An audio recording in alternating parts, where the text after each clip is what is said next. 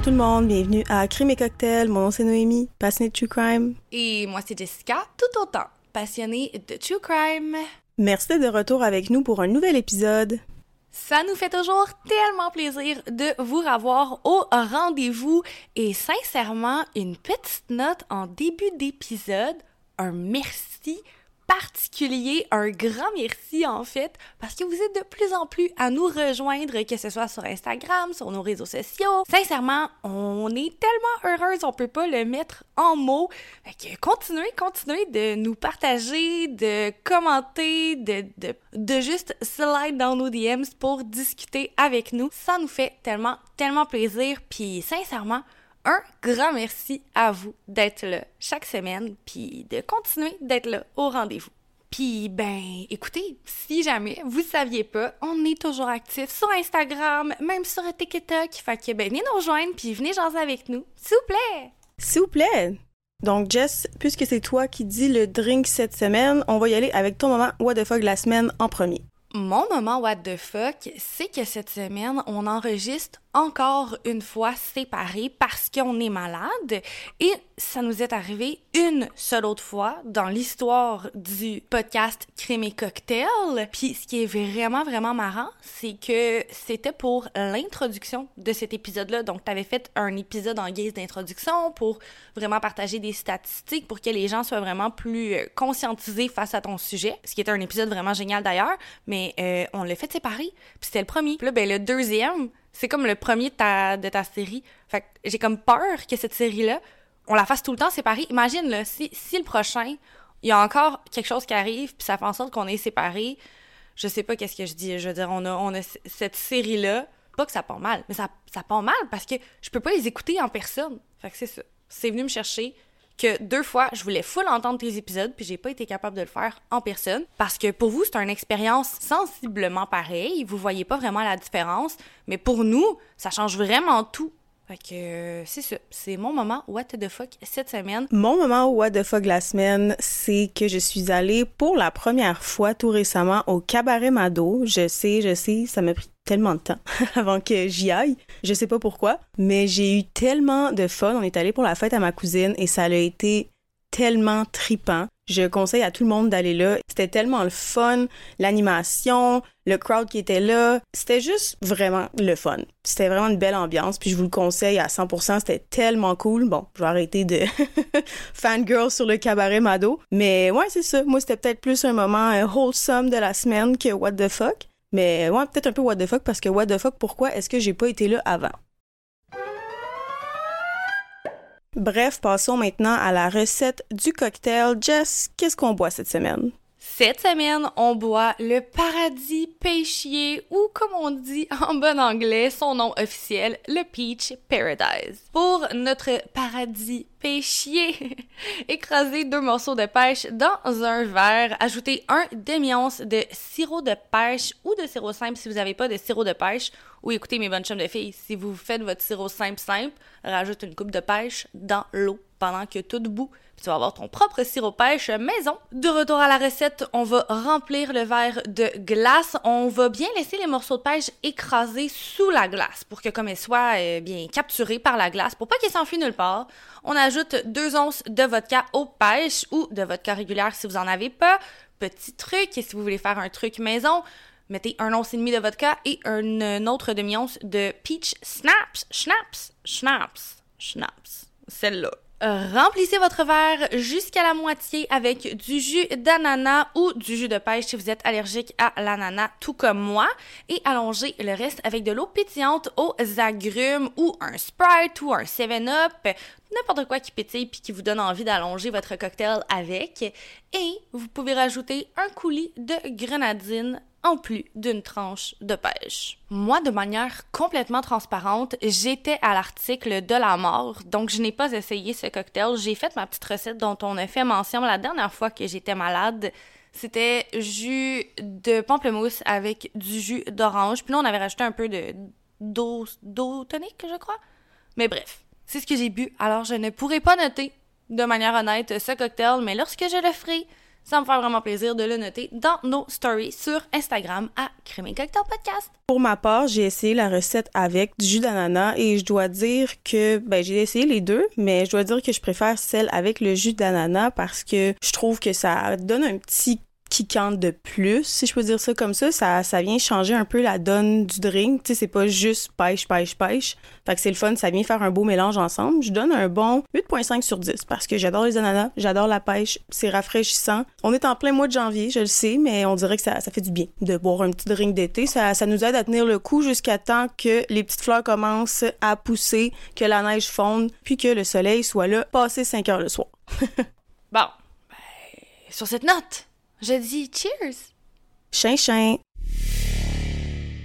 Aujourd'hui, je vous remercie énormément d'être avec nous pour la première partie officielle de notre série Oubliée de la société. Ça nous fait extrêmement plaisir de pouvoir plonger vraiment dans ce sujet-là qui n'est pas assez parlé selon nous. Merci de nous donner l'opportunité de faire ça. Bref, quand on parle de travail du sexe, majoritairement et presque automatiquement, en fait, on va penser à des femmes. Est-ce que c'est un train de pensée qui est normal?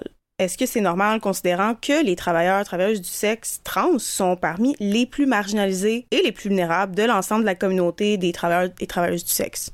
Est-ce que c'est normal considérant que les leaders des meurtres qui ont construit ce qui est aujourd'hui le mouvement LGBTQ+, étaient des femmes trans qui exerçaient dans le domaine du travail du sexe?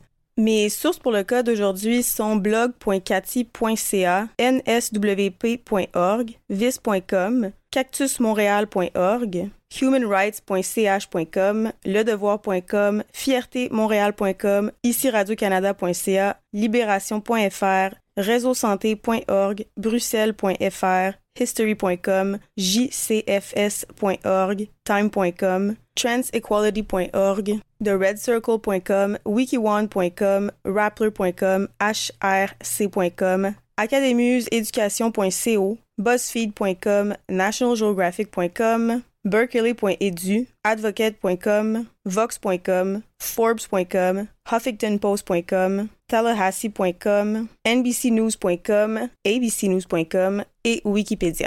Je vais nous transporter en 1952 au Danemark, là où le grand public a été sensibilisé pour, entre guillemets, la première fois, si on peut dire ça comme ça, aux identités transgenres après la célèbre transition médicale et la chirurgie de changement de sexe de Christine Jorgensen. Christine, c'était une ancienne combattante de la Seconde Guerre mondiale qui a commencé sa transition après son service militaire. Elle a subi plusieurs interventions chirurgicales et à son retour aux États-Unis, elle est immédiatement devenue célèbre. Ensuite, elle a joué comme actrice et animatrice de discothèque ainsi que comme chanteuse. Elle a parlé de sa transition et elle a même écrit une autobiographie en 1967 et elle a été en fait considérée comme la première célébrité transgenre aux États-Unis. Pourtant, Christine est loin d'être la première personne trans. Le terme transgenre a été inventé que dans les années 1960, mais les gens ont toujours remis en question le concept binaire de genre. La divinité la plus vénérée de l'ancienne Mésopotamie était Inanna, également connue sous le nom d'Istar après la fusion des deux.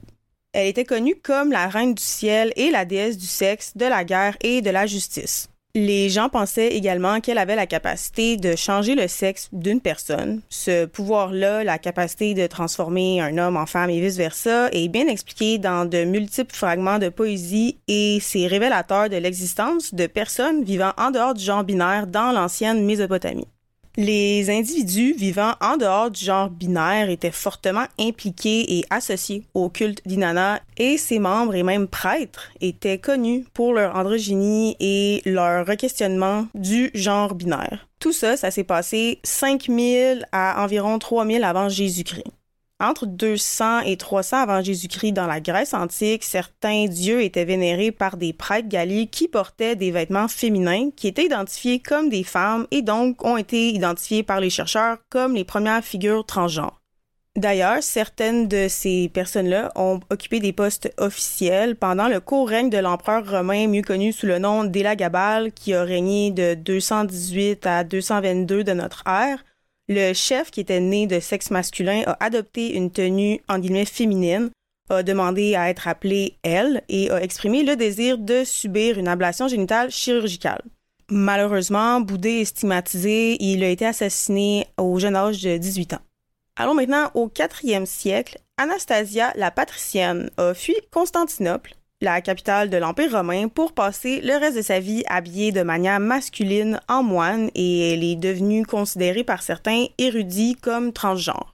En Asie du Sud, au moins huit identités à dimension de genre connues ont toujours été présentes dans le sous-continent, la plus connue étant la Hira, des personnes du troisième sexe ayant une importance historique, spirituelle et culturelle dans la société sud-asiatique. La Hira et les individus d'identité de genre diverses ont été bien documentés dans les textes et les légendes religieuses et culturelles. Vers le 18e siècle, les Itelmens de Sibérie reconnaissent un, en guillemets, troisième genre appelé Kwekchuk, qui, pour décrire les individus auxquels on attribuait un sexe masculin à la naissance, mais qui s'exprimaient en tant que femmes. Au début du 20e siècle, les progrès de la médecine ont rendu possible l'hormonothérapie et la chirurgie de confirmation du genre. Le plus ancien institut occidental étudiant les identités LGBTQ+, a été créé en Allemagne en 1919 par le docteur Magnus Hirschfeld. Là, bear with me, je vais essayer de dire le nom de l'institut. L'Institut für Sexual Wissenschaft, qui est un institut de recherche sur le sexe, a fourni certains des premiers services médicaux contemporains d'affirmation. C'est peu dire que les premières tentatives chirurgicales étaient rudimentaires. Par exemple, l'une des premières patientes à confirmation de genre de l'Institut, une femme transgenre allemande appelée Lily Elbe, qui a d'ailleurs été l'une des premières bénéficiaires connues d'une opération de transition de genre. Lily a commencé à expérimenter l'habillage en femme après que sa propre femme, Gerda, lui ait demandé de poser pour un tableau en portant des vêtements pour femmes.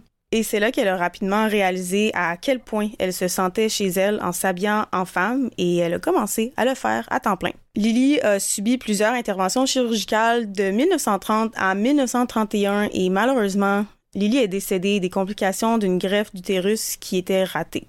Pour ce qui en est de l'institution du docteur Magnus Hirschfeld, il a finalement été détruit lors de la montée du fascisme allemand sous le parti nazi. Maintenant, je vais vous parler de Michael Dillon, qui est né en 1915 et qui est décédé en 1962, qui a été la première personne du monde à changer du statut de femme à celui d'homme grâce aux hormones et à la chirurgie. Michael était issu d'une famille aristocrate. Michael a mené l'équipe féminine d'aviron à de nombreuses victoires pendant qu'il étudiait à l'université d'Oxford dans les années 1930. Il a commencé à utiliser de la testostérone en 1940 et a pu faire modifier son acte de naissance en 1944. Pendant neuf ans, à partir de 1944, Michael a subi une opération de reconstruction génitale qui a été réalisée par le principal chirurgien plasticien Dr. Harold Gillies dans son hôpital Roxdown House. Pendant ce temps-là, Michael lui-même a suivi une formation et a obtenu son diplôme de médecin. Allons maintenant à Turtle Island, qui est un nom autochtone désignant l'Amérique du Nord. Les communautés autochtones utilisent le terme bispirituel comme identifiant générique moderne et panotochtone pour les personnes d'une autre identité de genre sociétal et cérémonial. Ce terme-là a été créé en 1990 en tant que terme collectif moderne désignant une identité de genre historique, décrivant des individus qui ne sont pas considérés comme des hommes ou des femmes dans la plupart, sinon la totalité des cultures autochtones de l'île de la Tortue tous les faits que je viens de vous énumérer ne commencent même pas à effleurer la surface de l'histoire de la communauté trans et non-binaire. La communauté trans et non-binaire est bien loin en fait d'être un phénomène nouveau. Les personnes transgenres et non-binaires existent depuis des siècles dans les cultures du monde entier et voici les preuves.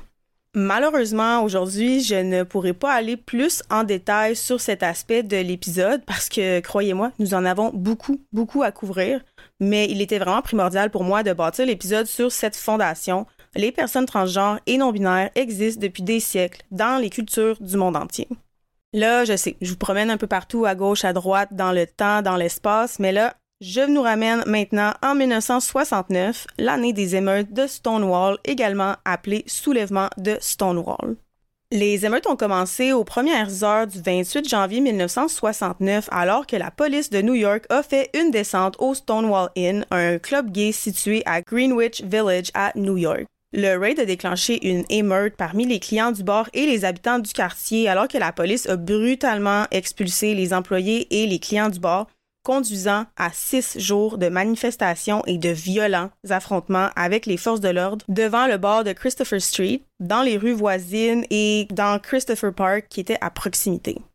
Les émeutes de Stonewall ont servi de catalyseur au mouvement pour les droits des homosexuels et trans aux États-Unis et dans le monde. Dans le documentaire intitulé Stonewall Forever qui est disponible sur YouTube, Jay Toole, une personne militante pour les sans-abri et qui a cofondé Queers for Economic Justice, marche dans le Washington Park à New York. Jay explique que ce parc, c'était sa maison, son chez-soi, arrivé à seulement 13 ans en 1962 ou 1963.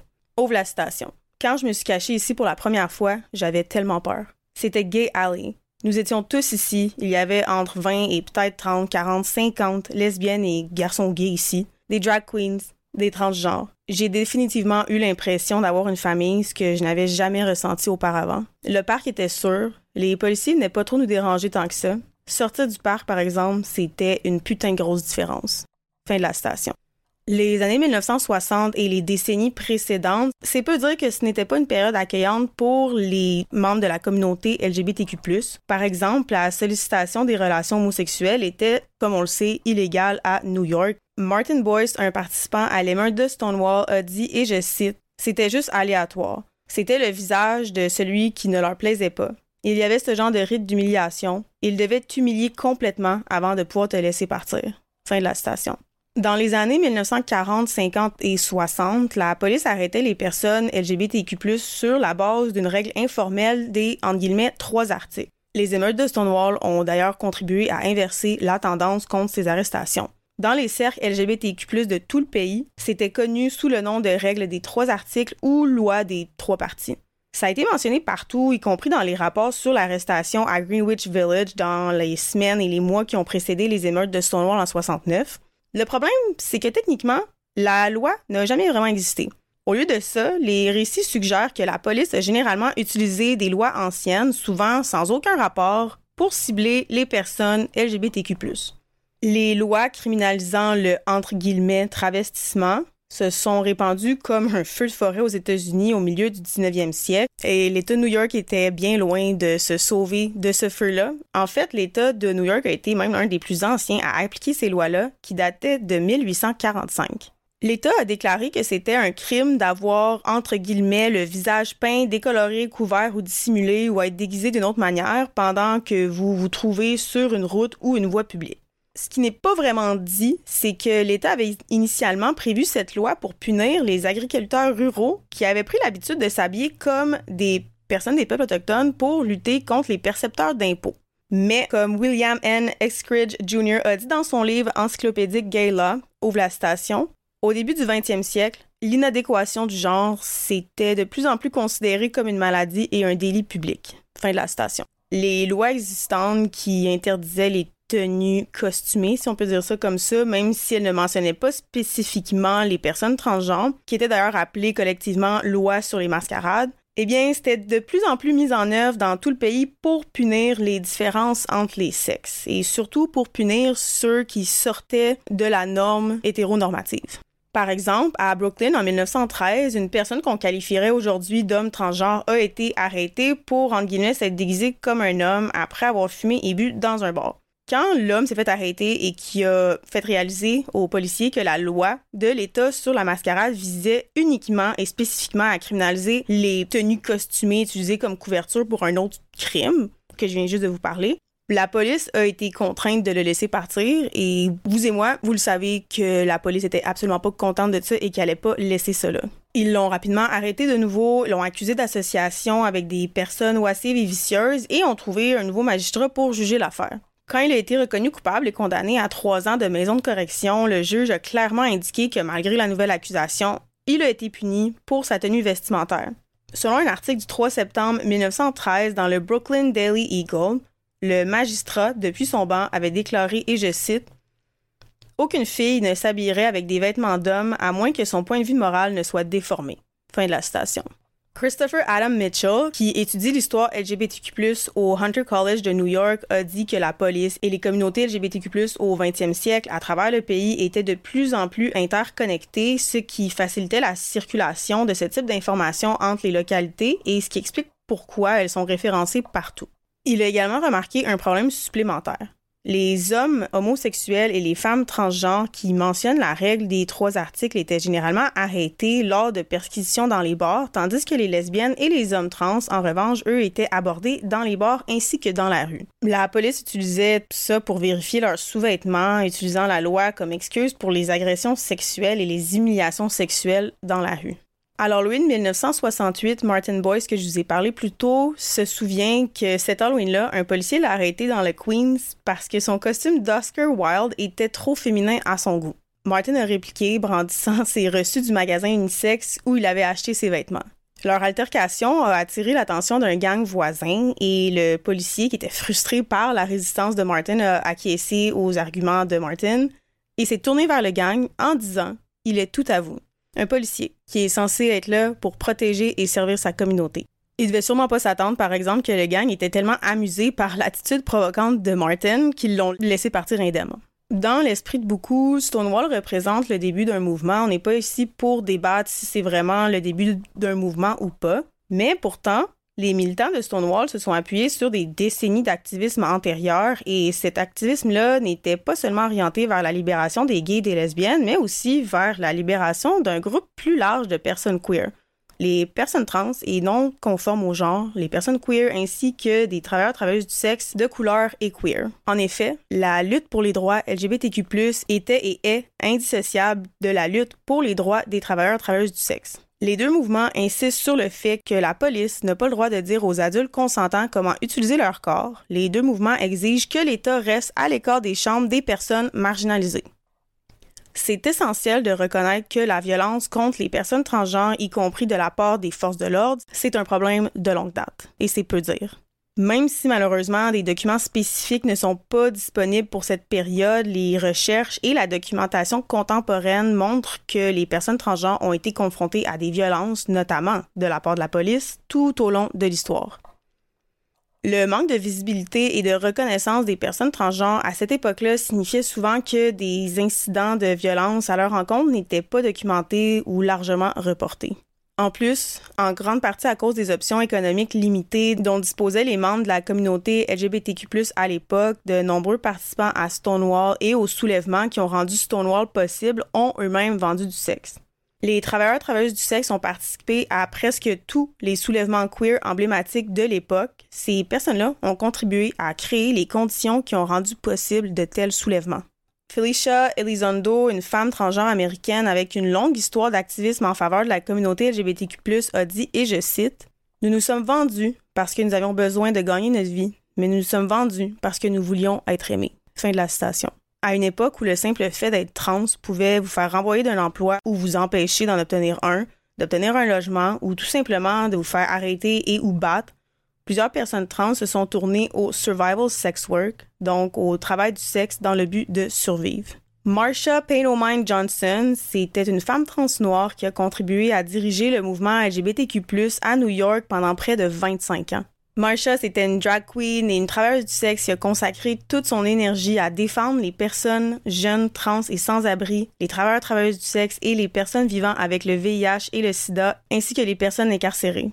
À seulement 23 ans, elle était l'une des dirigeantes des émeutes de Stonewall. En 1970, un an après les émeutes de Stonewall, Marsha P. Johnson a confondé STAR, de son nom complet la Street Travested Action Revolutionaries, avec la militante trans Sylvia Rivera.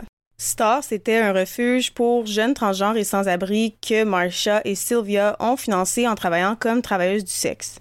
Les deux femmes étaient elles-mêmes souvent sans abri. Elles voulaient donc créer un endroit sûr où les jeunes trans pourraient dormir la nuit. Star était révolutionnaire à plusieurs niveaux. Star était en fait le premier refuge pour jeunes LGBTQ+ en Amérique du Nord, ainsi que la première organisation aux États-Unis dirigée par des femmes trans de couleur. Malheureusement, la vie de Marsha a été écourtée en 1992 lorsque son corps a été retrouvé dans la rivière Hudson, deux jours après avoir été porté disparu. Elle avait seulement 46 ans.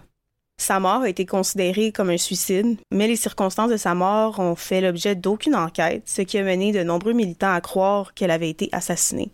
Selon les témoignages oculaires recueillis par Randolph Wicker, ami et colocataire de Marsha et militant gay à l'époque, son corps entièrement habillé avait un trou dans la tête et, entre guillemets, est resté sur le trottoir pendant plusieurs heures avant l'arrivée de la camionnette du coroner. D'autres témoignages recueillis lors d'entretiens vidéo par Randolph corroborent tout ça, notant que la blessure à la tête de Marsha se trouvait bel et bien à l'arrière de la tête, ce qui en fait un suicide assez improbable. Est-ce que Marsha a été tuée par la mafia? Est-ce qu'elle a été pourchassée, elle est tombée ou est-ce qu'elle a sauté dans la rivière en tentant de s'échapper de quelqu'un et est accidentellement morte? La police ne le savait pas et en fait, c'est pas vraiment qu'elle ne le savait pas, c'est qu'elle ne se souciait pas de le savoir. Cinq ans après le meurtre de Marsha en 1997, un témoin nommé Tony a raconté à Randolph devant la caméra ce qu'il avait vu le soir du 4 juillet 1992 lorsque Marsha a disparu. Tony a expliqué qu'il a bel et bien vu Marsha se disputer avec un voisin portant des cicatrices au visage qui étaient connues sous le nom de Michael et que Michael avait lancé des insultes homophobes contre Marsha. Tony a ajouté que Michael, qui a été décrit comme ayant un caractère colérique, a poussé Marsha et avait l'air de vouloir l'attaquer. Il a également déclaré que ce même homme aurait été entendu plus tard dans un bar se vantant d'avoir tué une drag queen nommée Marsha. Tony a également déclaré lors d'interviews pour le People's Memorial, ouvre la station. Le lendemain, j'ai entendu dire que Marsha s'était noyée et la première chose qui m'est venue à l'esprit, c'était ce type, Michael. Fin de la station. Il a aussi déclaré qu'il s'était rendu à la police pour signaler le suspect, mais il a affirmé que la police de New York n'a jamais donné suite à cette piste et c'est vraiment difficile de pas le croire.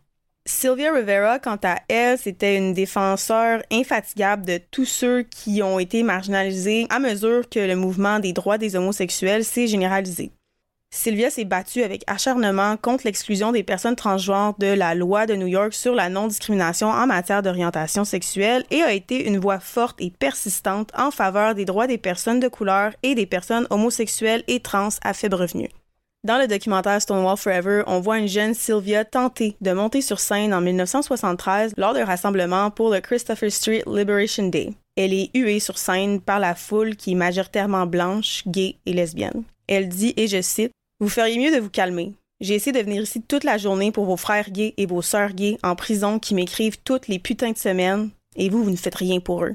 J'ai été battue. J'ai eu le nez cassé. J'ai été jetée en prison. J'ai perdu mon travail. J'ai perdu mon appartement pour la libération gay et vous me traitez tous de cette façon. Qu'est-ce qui ne va pas chez vous tous? Les gens essayent de faire quelque chose pour nous tous et non pour les hommes et les femmes qui appartiennent à un club blanc de la classe moyenne blanche. Et c'est là que vous appartenez. Révolution maintenant. Fin de la citation. Selon des statistiques récentes, le taux d'arrestation et d'incarcération varie considérablement selon la race et le sexe pour les travailleurs travailleuses du sexe trans. Les personnes de couleur étaient deux fois plus susceptibles, précisément 46,8 que leur homologue blanc, précisément 18,3 à déclarer avoir été arrêtés parce qu'ils sont trans. Marsha P. Johnson et Sylvia Ray Rivera, ce sont les femmes qui ont planté les graines qui ont mis si longtemps à pousser et à prendre racine. Elles ont mené la lutte pour les droits des transgenres parce qu'autrefois, les lesbiennes et les personnes gays n'incluaient jamais les personnes transgenres. Quand on parle d'égalité, ça doit être l'égalité pour tout le monde. Tout au long des années 60, les personnes queer ont organisé des piquets de grève, participé à des sit-ins, défilé sur les boulevards et manifesté contre l'harcèlement policier à New York, à Philadelphie, à Washington DC, Los Angeles, San Francisco et Chicago. Le soulèvement queer le plus célèbre avant Stonewall s'est en fait produit en 1966 à la Compton's Cafeteria, un restaurant ouvert 24 heures sur 24 au Tenderloin de San Francisco. Une nuit d'été, alors que les policiers commençaient à malmener une queen, elle lui a jeté du café au visage et une émeute a immédiatement éclaté. Peut-être environ 50 ou 60 clients ont renversé des tables, brisé des fenêtres et frappé la police avec des lourdes sacoches. Là, en ce moment, si je, je ris un peu sous ma respiration, c'est, pas parce que je suis, pro-violence, absolument pas. C'est juste que ça devait être tellement spectaculaire à voir, enfin, un groupe marginalisé qui en a assez puis qui se défend ça n'a absolument rien de drôle de devoir se rendre à autant de violence pour simplement revendiquer nos, nos droits humains, nos droits fondamentaux d'humains. J'espère que ça l'a vraiment soigné, les sacoches qui étaient lourdes. Bref, les travaux du sexologue et endocrinologue Harry Benjamin dans les années 50 et 60 ont donné un élan supplémentaire au domaine au sein de la communauté médicale. À l'époque, de nombreux psychiatres et médecins pensaient que la bonne approche, et en fait la seule approche pour traiter des patients transgenres, c'était exclusivement une thérapie psychanalytique visant à modifier le désir de vivre comme un genre différent. Le Dr Benjamin, quant à lui, est considéré comme l'un des premiers médecins à remettre en question cette notion-là. Malgré tout, les personnes trans devaient sacrifier énormément, voire tout, afin d'avoir accès à une chirurgie de transition, et ça, c'est s'ils étaient éligibles. Vous ne pouviez pas avoir d'hormones avant deux ans de vie selon votre sexe. Là, on va revenir en arrière. Si on prend l'exemple d'une femme trans, vous deviez vivre comme une femme à temps plein, sans hormones, en appliquant une esthétique féminine élevée tout en abandonnant complètement vos amis et votre famille. Les en guillemets trans bien n'existaient pas. Si tu veux être avec des femmes, reste un homme. Mais attends là, tu aimes les hommes? Est-ce que vous êtes sûr que vous n'êtes pas juste un homosexuel qui se déteste? C'est l'une des nombreuses raisons pour lesquelles les transitions tardives sont aussi nombreuses. Les jeunes en transition n'étaient absolument pas une chose à moins de se trouver expulsés et d'avoir utilisé des hormones du marché noir. Puis même à ça, il fallait vivre dans une grande ville pour survivre. Les personnes transgenres, en particulier les personnes trans de couleur, sont confrontées à des niveaux de discrimination dévastateurs dans tous les domaines. Ils connaissent des taux de pauvreté, d'itinérance, de problèmes de santé mentale, d'harcèlement et de discrimination considérablement plus élevés que les autres groupes. Mais pour les personnes transgenres qui travaillent dans le domaine du travail du sexe, ces problèmes sont encore pires. Les personnes transgenres et de genre non conformes qui sont travailleurs travailleuses du sexe sont confrontées à l'itinérance à des taux plus élevés que la population en général, nombre d'entre elles attribuant directement l'itinérance à leur identité transgenre ou de genre non conforme. Deux fois plus de travailleurs, travailleurs du sexe trans étaient au chômage ou vivaient dans une pauvreté extrême que des personnes trans qui n'étaient pas des travailleurs, travailleuses du sexe. Près de la moitié, soit 48% des travailleurs, travailleuses du sexe trans ont été sans abri à un moment donné dans leur vie, contre seulement 14% des personnes transgenres ou de genre non conforme qui n'exercent pas dans le métier du travail du sexe. Ces différences-là, ainsi que d'autres, étaient encore plus frappantes pour les personnes trans de couleur et les femmes trans un énorme 42,6% des travailleurs travailleurs du sexe trans noir et noir biracial étaient au chômage et plus de travailleurs travailleuses du sexe transféminine que transmasculine étaient au chômage, soit 27% contre 19% les personnes sans abri se livrent souvent au travail du sexe pour survivre en échange de nourriture, d'un logement et d'autres nécessités de base. Une étude a révélé que les travailleurs travailleuses du sexe trans sont beaucoup plus susceptibles de perdre leur emploi, de se trouver sans abri et de vivre dans la pauvreté que les personnes trans qui ne se livrent pas au travail du sexe. Les personnes transgenres sont déjà confrontées à davantage de défis économiques que la population en général et ces défis pourraient les conduire à se lancer dans le travail du sexe. L'étude indique que de nombreuses personnes transgenres participent au travail du sexe afin de gagner un revenu ou comme alternative au refuge pour sans-abri et aux banques alimentaires. Comme j'ai dit plus tôt, les travailleurs travailleuses du sexe trans sont parmi les plus marginalisés et les plus vulnérables de l'ensemble de la communauté des travailleurs travailleuses du sexe. elles sont en effet largement stigmatisées dans la plupart des pays dû en général à des préjugés transphobes. Comme on peut s'y attendre, L'extrême marginalisation du travail du sexe combinée à l'extrême marginalisation des personnes transgenres, c'est une mauvaise nouvelle pour le bien-être des gens. Les travailleurs travailleuses du sexe trans sont confrontés à une discrimination bien plus grave en matière d'éducation, de travail et de justice pénale que les personnes trans qui ne sont pas des travailleurs travailleuses du sexe. Les travailleurs travailleuses du sexe trans vivent et travaillent pour ainsi à l'intersection de la putophobie et de la transphobie qui elles sont particulièrement vulnérables à la violence. Très peu de pays ont décriminalisé le travail du sexe et les travailleurs travailleuses du sexe trans ont signalé des niveaux élevés d'interaction avec la police, soit 79,1% c'est aussi indiqué que ces personnes-là étaient assez mal à l'aise, soit 26,3% ou très mal à l'aise, soit 31,8% à chercher l'aide de la police. Je crois pas que j'ai besoin de vous faire un dessin pour vous expliquer pourquoi. Parmi ceux qui ont comparu devant un tribunal, les personnes transgenres engagées dans le travail du sexe étaient également plus nombreuses. elles sont plus susceptibles de signaler un traitement partial de la part des juges et du personnel judiciaire. Si on y va dans la précision, c'est 39,6% contre 15,5% des non-travailleurs du sexe. Yale rapporte également de la maltraitance, soit 64,1% ainsi que des agressions physiques, soit 12,9% et sexuelles, soit 9,2% aux mains de la police.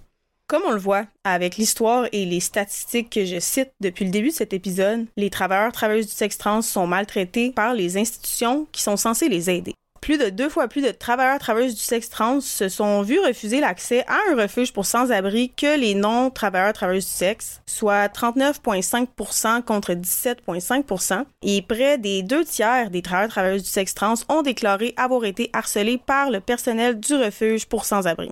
Pour ce qui est des taux d'arrestation et d'incarcération, ça varie considérablement selon la race et le sexe pour les travailleurs travailleuses du sexe trans. Les personnes de couleur étaient plus de deux fois plus susceptibles, soit 46,8% que leurs homologues blancs, soit 18,3% à déclarer avoir été arrêtés parce qu'en guillemets, ils sont trans. 52,6% ont été harcelés par le personnel pénitentiaire versus 28,9% des prisonniers qui n'exerçaient pas dans le travail du sexe.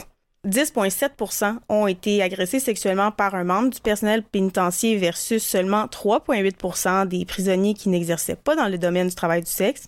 24,9% du personnel pénitentiaire a également refusé l'accès aux hormones et 17,1% d'entre eux ont refusé l'accès aux soins médicaux. Les travailleurs travailleuses du sexe incarcérés sont pas mal toutes soumises à une agression physique par d'autres détenus, soit environ 28,8% versus seulement 5% des prisonniers qui n'exercent pas dans le domaine du travail du sexe. Et ça, c'est seulement les statistiques qui sont comptées. Imaginez le vrai chiffre.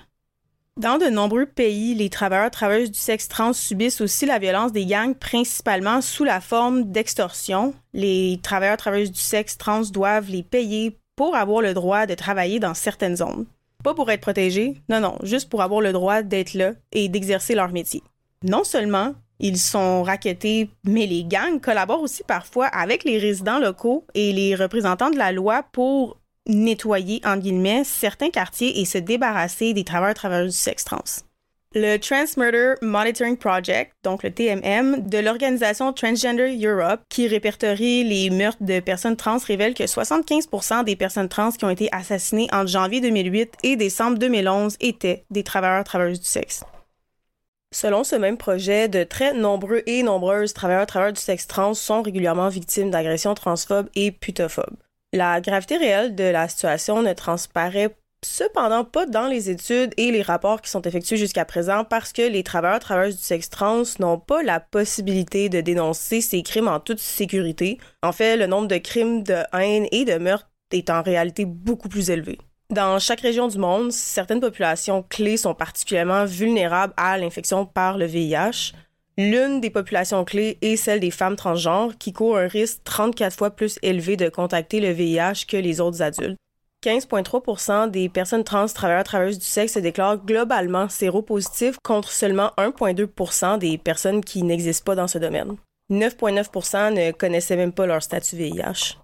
25,9% des personnes de couleur ayant une expérience dans le travail du sexe étaient séropositifs contre 3,2% de personnes qui n'exerçaient pas dans le domaine. Et 40,6 des répondants noirs et noirs multiraciaux ont déclaré être séropositifs versus seulement 7,0% des personnes qui n'exercent pas dans le domaine.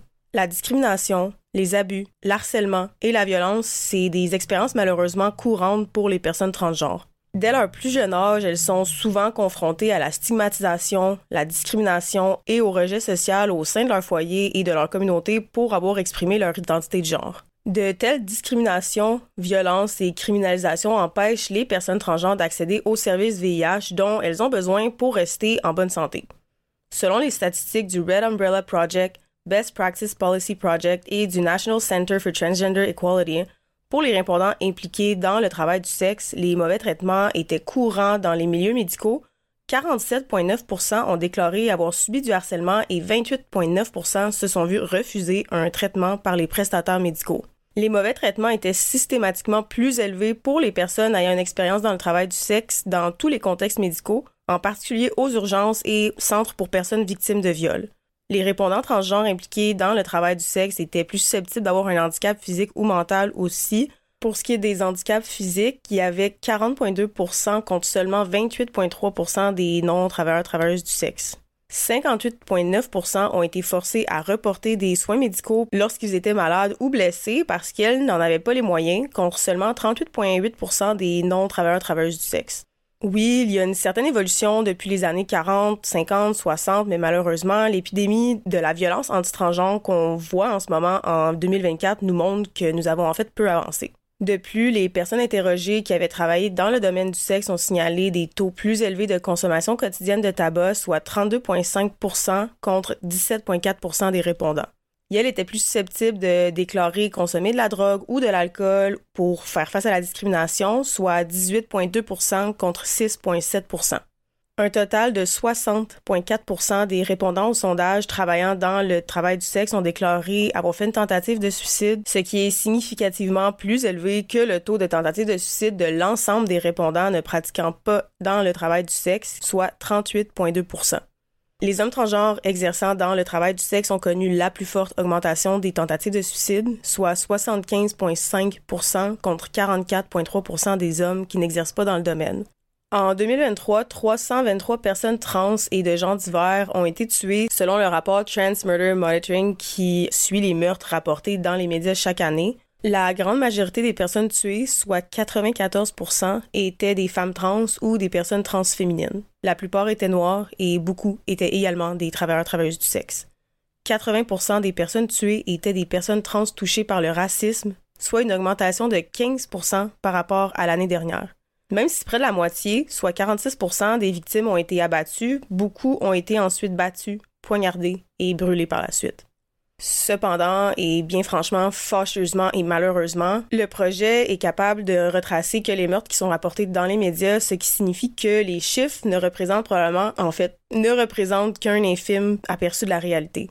Je ne vous apprends pas quelque chose de nouveau en vous disant que de nombreux crimes de haine et meurtres ne sont pas signalés ou surtout sont mal rapportés dans les médias, ce qui signifie que le nombre réel de décès est en fait beaucoup plus élevé. Jennifer Laud est née le 4 novembre 1987. Elle a été décrite par ses amis comme quelqu'un d'une beauté incroyable autant à l'intérieur qu'à l'extérieur. Toujours pleine de joie, elle était altruiste, surtout lorsqu'il s'agissait de subvenir aux besoins de sa famille qui était située à Leyte. Elle proposait souvent sa propre maison à des amis qui avaient besoin d'un logement. Sa personnalité charmante l'a également aidé à s'entendre avec tous ceux qu'elle rencontrait. C'était évident que Jennifer faisait toujours des efforts pour bien paraître, révélant ainsi sa confiance en elle et démontrant qui elle était en tant que personne. Jennifer semblait plein d'espoir autant qu'elle était aimée par les gens qui l'entouraient. Malheureusement, une découverte choquante a été faite dans la nuit du 11 octobre 2014. Jennifer a été retrouvée sans vie dans les toilettes d'un hôtel de la ville d'Olongapo. Des rapports ont révélé que Jennifer avait été battue à mort et noyée, tandis que le public a qualifié ça de crime de haine contre un membre de la communauté LGBTQ. Depuis, la bataille pour la justice n'a pas faibli. Jennifer, qui était âgée de seulement 26 ans, et un soldat américain, Joseph Scott Pemberton, 19 ans, se sont rencontrés au Ambiance Nightlife Bar dans la ville d'Olongapo. Peu de temps après, le duo est parti avec l'ami de Jennifer, qui se nomme Barbie Gelviro, pour Selzen Lodge, un motel qui était pas très loin d'où ce qui se situait. Jennifer, Joseph et Barbie sont arrivés au motel vers environ 22h55. Après le check-in, Barbie a laissé le duo dans la chambre, puis environ 30 minutes plus tard, Joseph en est sorti seul. Elias Galamos, un employé du lodge, a découvert le corps de Jennifer et l'a signalé à la police. Joseph Scott Pemberton a admis avoir agressé Jennifer et a déployé une défense de panique gay lors de son procès en 2015. La défense de panique gay ou défense anticipée homosexuelle, c'est une stratégie de défense juridique qui fait référence à une situation dans laquelle un individu hétérosexuel, accusé d'un crime violent contre un individu queer, prétend avoir perdu le contrôle et réagit violemment en raison d'un comportement sexuel non désiré avant ce qui leur a été fait. En termes simplifiés, Joseph a dit qu'il avait tué Jennifer parce qu'elle ne lui avait pas dit qu'elle était trans et il a paniqué et il l'a tué. C'est ça, la défense de panique gay. Son accusation a été rétrogradée de meurtre à homicide par un juge en 2015 et il a été reconnu coupable le 1er décembre 2015. Le président philippin Rodrigo Duterte a accordé une grâce absolue à Joseph en septembre 2020. Une grâce absolue. Il s'agissait là de la deuxième affaire pénale signalée impliquant un marin américain aux Philippines dans le cadre de l'accord sur les forces en visite entre les Philippines et les États-Unis et la première depuis l'accord de coopération renforcée en matière de défense. Le meurtre a bien évidemment déclenché des protestations aux Philippines de la part de groupes de défense des droits des transgenres et d'autres militants. Vanessa Campos est née le 12 mars 1982 à Cayalti, un village district éponyme au nord du Pérou. Elle y a grandi puis a quitté la maison de ses parents qui ne comprenaient pas son identité transgenre. De ce que j'ai compris dans mes recherches, elle n'avait pas un mauvais lien avec eux, surtout pas avec sa mère. Euh, c'est sûr que c'était une différente époque et surtout différence culturelle. Détrompez-vous, je n'essaye en rien d'excuser les comportements des parents de Vanessa, je vous mets simplement en contexte pour que vous compreniez bien la dynamique familiale dans laquelle Vanessa se trouvait. Après avoir quitté le nid familial, elle s'est liée d'amitié avec une femme dénommée Karen, qui est devenue un peu son modèle et lui a appris à se défendre. Puis les deux ont quitté leur village pour aller vivre dans la capitale, soit Lima. En 2012, après que l'Argentine ait adopté une loi permettant aux citoyens de changer d'état civil sur simple déclaration, Karen et Vanessa sont partis pour Buenos Aires. Cependant, la police argentine reste particulièrement cruelle envers les personnes trans, ce qui a poussé Vanessa à s'installer en Europe. Elle s'est installée à Paris sans papiers légaux d'immigration dans le but de gagner suffisamment d'argent pour acheter une maison pour sa mère qui était isolée et qui était maintenant veuve. Elle a commencé à vivre avec deux amis dans un deux pièces dans un quartier de la Porte de Clignancourt dans le 18e arrondissement de Paris. En septembre 2016, elle a commencé à exercer dans le travail du sexe près de la route du Pré-Catlan, un quartier du Bois de Boulogne, occupé par une petite communauté de personnes trans originaires d'Amérique latine. Un tel lieu les met en fait à l'abri des contrôles et harcèlements des proxénètes. Malgré ses revenus dérisoires, Vanessa parvenait à envoyer un peu d'argent chaque mois à sa mère, son frère et à ses deux sœurs. Selon l'une de ses colocataires, elle a dit, et je cite, Elle n'a jamais eu honte lorsqu'on lui a demandé ce qu'elle faisait dans la vie. Fin de la citation. Vanessa était désireuse d'aider les plus faibles, n'ayant jamais peur d'aller en première ligne pour défendre ses amis et ses collègues de travail. Un ami le décrit comme une grande gueule qui n'avait peur de rien. Vanessa subissait avec d'autres femmes les assauts réguliers d'un groupe d'hommes qui s'en prenaient régulièrement aux travailleuses du sexe et à leurs clients afin de les voler. Cherchant à se défendre, le groupe de femmes avait même recruté un agent de sécurité. Ce phénomène-là de gangs ciblant les travailleuses du sexe tend actuellement à se développer dans toute la région de France. Ceux qui tentent de s'organiser pour se défendre et les chasser sont alors attaqués séparément. En représailles, les attaquants avaient mené une expédition punitive et Vanessa Campos a été prise pour cible. Dans la nuit du 16 au 18 août 2018, 7 à 8 hommes l'ont attaqué suite à d'autres attaques précédentes. L'un d'eux, armé d'un fusil volé quelques jours plus tôt à un policier, a tiré sur Vanessa, qui est morte sur le coup alors qu'elle tentait de défendre son client alors qu'il se faisait voler. Des organisations, dont l'Association de défense des personnes trans Accepta Cité, ont répété leur demande d'abrogation de la loi sur la prostitution adoptée en avril 2016 qui a notamment introduit la pénalisation des clients désormais passible d'une amende de 1500 euros allant jusqu'à 3750 euros en cas de récidive. Cette mesure a fait baisser les revenus des travailleurs travailleuses du sexe et les a obligés à exercer dans des endroits plus isolés, à l'écart de la police, où elles sont davantage exposées aux agressions. Giovanna Ricon, directrice d'Acceptacité, a dit, et je cite, La loi est à 100% responsable de la mort de Vanessa. Fin de la citation. Dans cette affaire-là, deux hommes ont été accusés de meurtre en bande organisée jeudi le 30 mars 2023 après un jugement en appel à la cour d'assises du Val-de-Marne. Ils ont écopé d'une peine de 17 ans et de 14 ans de réclusion criminelle. Mahmoud Kadri avait été désigné comme le leader du groupe et comme celui qui avait tiré sur Vanessa. En première instance, en janvier 2022, les meurtriers avaient été condamnés à une sentence un peu plus lourde avec 22 ans d'emprisonnement, tandis que l'avocat général Olivier Auferil prononçait des réquisitions plus sévères. En 2023, 17 et 14 ans d'emprisonnement pour avoir volé, battu, stalké et enlevé la vie à une personne, c'est aberrant pour moi. Il a été d'ailleurs difficile pour moi de trouver des articles parlant de la personne qui était Vanessa et même en fait d'articles traitant sur le cas tout simplement. Seulement deux articles l'appelait par son prénom, alors que toutes les autres l'appelaient la prostituée, la travailleuse du sexe immigrante, la prostituée trans, et j'en passe. Un des articles qui ne l'appelait pas de cette façon-là vient du STRAS, le syndicat du travail du sexe. La star de Kokomo City, Coco Dadol, a été retrouvée mortellement abattue à Atlanta alors qu'elle avait seulement 35 ans. Coco, dont le prénom est Rashida Williams, était une femme transgenre de premier plan présentée dans le documentaire primé Kokomo City, présenté en première au Festival du film de Sundance l'année où c'est sorti. Le film qui a marqué le premier long métrage du producteur, chanteur et auteur-compositeur Dee Smith, qui est nommé aux Grammys, a présenté une représentation brute de la vie de quatre travailleuses du sexe trans noires vivant à Atlanta et à New York, Coco, Daniela Carter, Leah Mitchell et Dominic Silver, alors qu'elles affrontent la dichotomie entre la communauté noire et elles-mêmes, ainsi que la menace persistante de violence à laquelle elles sont confrontées chaque jour. Vers 23 heures le 18 avril 2023, Coco a été retrouvée morte avec une blessure par balle sur un trottoir près de Home Shopping Plaza dans le sud-ouest d'Atlanta. Le 22 avril 2023, une veillée aux chandelles a eu lieu à l'endroit où elle a été retrouvée.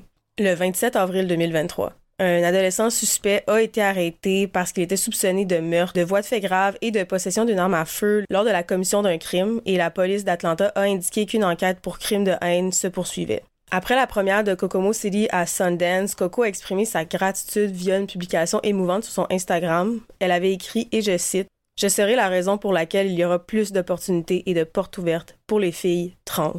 Ferme la station. Il y a environ une demi-décennie, seulement un quart des Américains soutenaient les droits des personnes trans et ce soutien a atteint en 2019 62% La réalité, c'est que les personnes trans de tous âges mènent une vie joyeuse, bien remplie et normale. Les soins liés à la transition contribuent à rendre ces vies possibles. Trop souvent, les récits médiatiques présentent les personnes transgenres comme si leur vie n'était que de douleur et de souffrance. Mais selon énormément de témoignages que j'ai lus sur les réseaux sociaux, rien ne pourrait être plus éloigné de la vérité. En reconnaissant, en soutenant et en honorant la communauté trans, on peut continuer à progresser vers un monde meilleur, non seulement pour les personnes transgenres et genres divers, mais pour tout le monde. Une visibilité transpositive dans l'actualité et les médias, c'est un outil puissant pour changer les cœurs et les esprits et rappeler aux téléspectateurs, en particulier aux personnes cisgenres, que la communauté trans fait également partie de leur communauté. Tout ça réduit la stigmatisation et envoie le message selon lequel vivre ouvertement est acceptable. Et ça, c'est ma touche personnelle, un droit fondamental. Ça permet également aux personnes cisgenres de voir les récits trans authentiques plutôt que des stéréotypes qui alimentent la marginalisation des personnes trans et non binaires. Lorsqu'un enfant exprime qu'il appartient à un genre autre que celui qui lui a été assigné à la naissance, ses parents peuvent l'aider à trouver sa propre identité unique. Ça peut impliquer de changer le nom, les vêtements ou les pronoms de l'enfant. Une fois qu'un jeune transgenre atteint la puberté, un médecin peut lui prescrire des bloqueurs de puberté réversibles pour retarder en toute sécurité les effets de la puberté. Les bloqueurs de puberté ne sont pas des traitements expérimentaux, mais des médicaments approuvés par la FDA et utilisés depuis plusieurs décennies pour traiter la puberté précoce chez les enfants non transgenres. Des études scientifiques ont démontré que l'accès aux bloqueurs de puberté réduit les idées suicidaires et que l'affirmation par les parents de l'identité de genre de leur enfant réduit les taux de dépression, d'anxiété et de suicide à des niveaux compatibles avec ceux de leur père cisgenre le manuel de l'Association professionnelle mondiale pour la santé des transgenres que les médecins et cliniciens utilisent pour traiter socialement, psychologiquement et médicalement les jeunes transgenres stipule que les chirurgies génitales irréversibles ne devraient pas être pratiquées tant que l'individu n'a pas atteint l'âge légal pour consentir à une procédure. Cette approche-là est soutenue par l'American Academy of Pediatrics et the American College of Osteopathic Pediatricians. Une étude néerlandaise portant sur près de 7000 personnes transgenres a révélé que les taux de regret étaient inférieurs à 1% parmi ceux qui avaient reçu un traitement à l'âge adulte et qu'il n'y avait aucun cas de regret parmi ceux qui avaient reçu des soins avant l'âge de 18 ans. C'est utile et important de replacer dans son contexte ces propos alarmistes concernant le regret. Jusqu'à 30% des patients ayant subi une arthroplastie du genou regrettent de s'être fait opérer, mais personne n'essaie de l'interdire. Des chercheurs du Fenway Institute et du Massachusetts General Hospital, qui est le Harvard Medical School, ont récemment publié la première étude rigoureuse des facteurs qui poussent les personnes transgenres et de gens divers à la détransition.